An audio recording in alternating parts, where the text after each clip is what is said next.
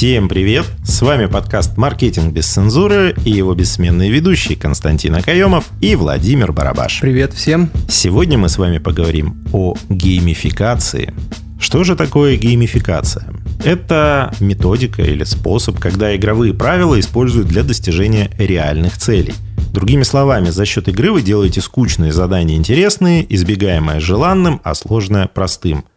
Внедрение геймификации увеличивает интерес к продукту, при этом элементы игры можно использовать не только в маркетинге, но в обучении, работе, повседневной жизни. Я думаю, что многие наши слушатели, если задать им вопрос, а какое приложение используете вы для того, чтобы геймифицировать какие-то действия в своей жизни? Я думаю, многие скажут про беговое приложение какое-нибудь, любое, потому что там есть виртуальные медальки, соревнования между друзьями и так далее. Это ли не геймификация? Даже в смартфонах э, компании Apple есть э, интересное приложение, которое называется Fitness, и там нужно закрывать кружочки своей активности, в том числе и количество калорий, которые ты посчитал, но суть не в этом. А суть в том, что ты получаешь за активности различные медальки и можешь этим делиться с друзьями там и так далее. То есть не просто оно геймифицирует физическую активность, оно еще и социализирует тебя. Я сам, допустим, пользуюсь такими штуками и люблю, когда в жизни присутствует какая-то игра. Ведь играть все любят. Если копнуть глубже в структуру нашего мозга и в структуру работы нашего организма,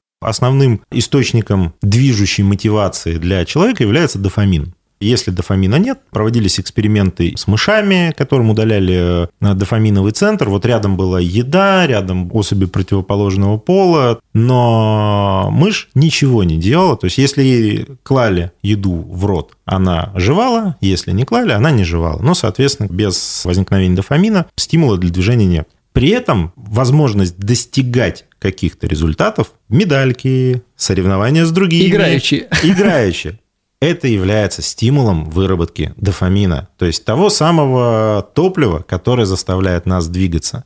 То есть просто так бегать каждый день 5 километров – это неинтересно.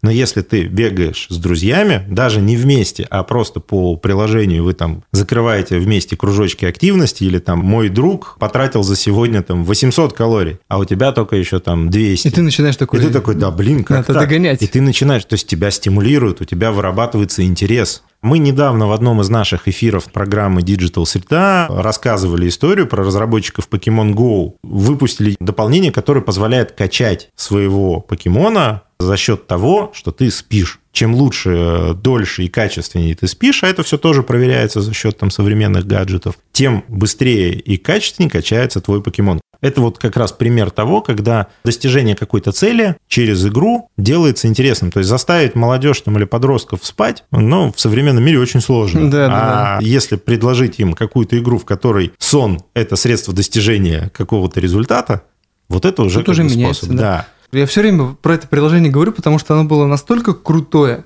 Жаль, что оно пропало. Foursquare, может быть, ты помнишь такое Да, приложение? конечно. Замечательное. С геймификацией я познакомился именно вот в этом приложении. Тебе нужно просто ходить по заведениям, ставить отметочки, выкладывать фотографии, и чем больше ты контента там публикуешь от себя, у тебя повышается звание. Отображается даже, когда ты приходишь, типа, мэром этого заведения является там такой-то, такой-то. И, блин, это так круто. Там и иконки, там короночка ставилась, там обводка какая-то. То есть прям вот максимально продуманное было приложение. Очень я жалею о том, что его куда-то дели, а его переделали в другое приложение, в итоге которое потом оно и схлопнулось. То есть э, даже в таких вещах элементарно тебе хочется куда-нибудь пойти для того, чтобы повысить уровень своего звания в каком-то приложении. Многие, наверное, подумают, что геймификация – это какое-то новшество. На самом деле, э, вот этот вот элемент игры или соревнования, он существует уже довольно давно. Достаточно вспомнить там соцсоревнования еще советских времен, когда для того, чтобы простимулировать коллектив, достигать каких-то результатов больше, чем запланировано сделать, э, объявлялось соцсоревнования там между отделами, между заводами, между там отраслями какими-то. Вспомним там тех же там стахановцев, которые там пятилетку за три года. Это все элементы тоже геймификации. Просто сейчас это модный термин стал, геймификация. А вообще специалисты по развитию бизнеса, специалисты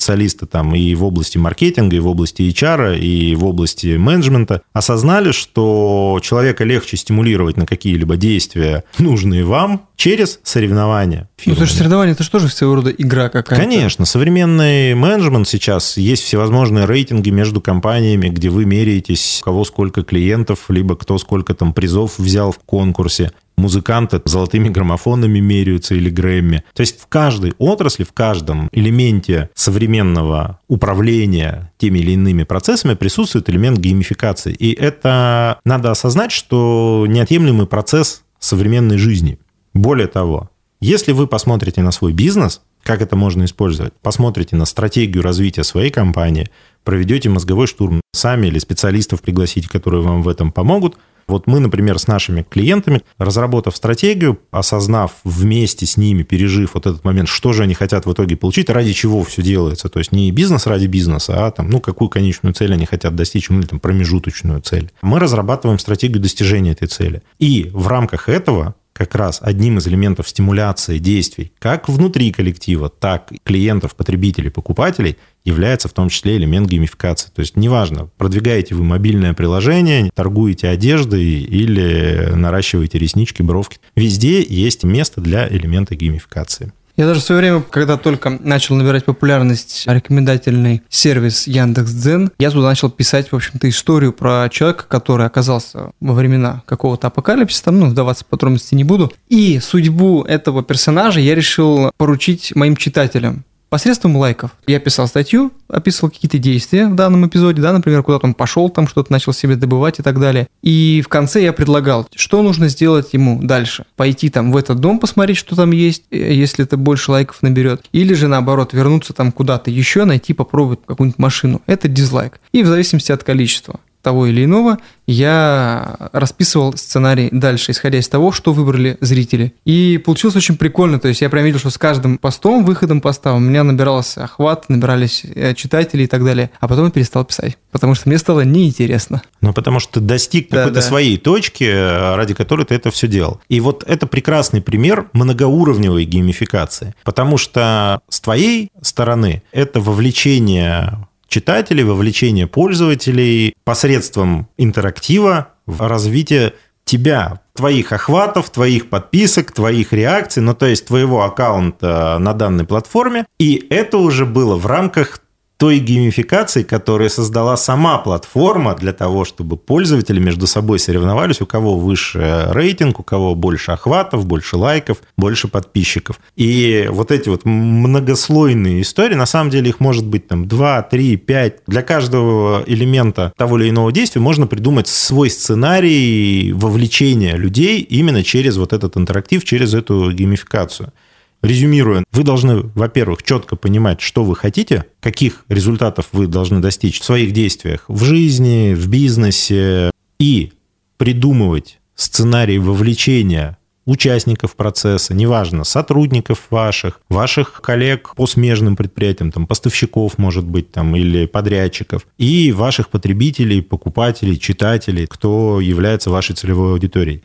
Вот для каждого элемента большой стратегии, для большого сценария можно придумать свои элементы игры, свои элементы вовлечения, которые сделают и вашу работу приятнее, и быстрее будете достигать результатов, и повысят лояльность со стороны аудитории, либо подрядчиков, поставщиков, ну, то есть тех, кто вас окружает и вы быстрее достигнете своих результатов. Плюс людям будет интересно взаимодействовать с таким, чтобы это ни было, контент, приложение там и так далее. Это всегда круто, интересно. Потому что играть весело. Всегда. Это был подкаст «Маркетинг без цензуры». Константин Акаемов, Владимир Барабаш. Услышимся. Всем всего хорошего.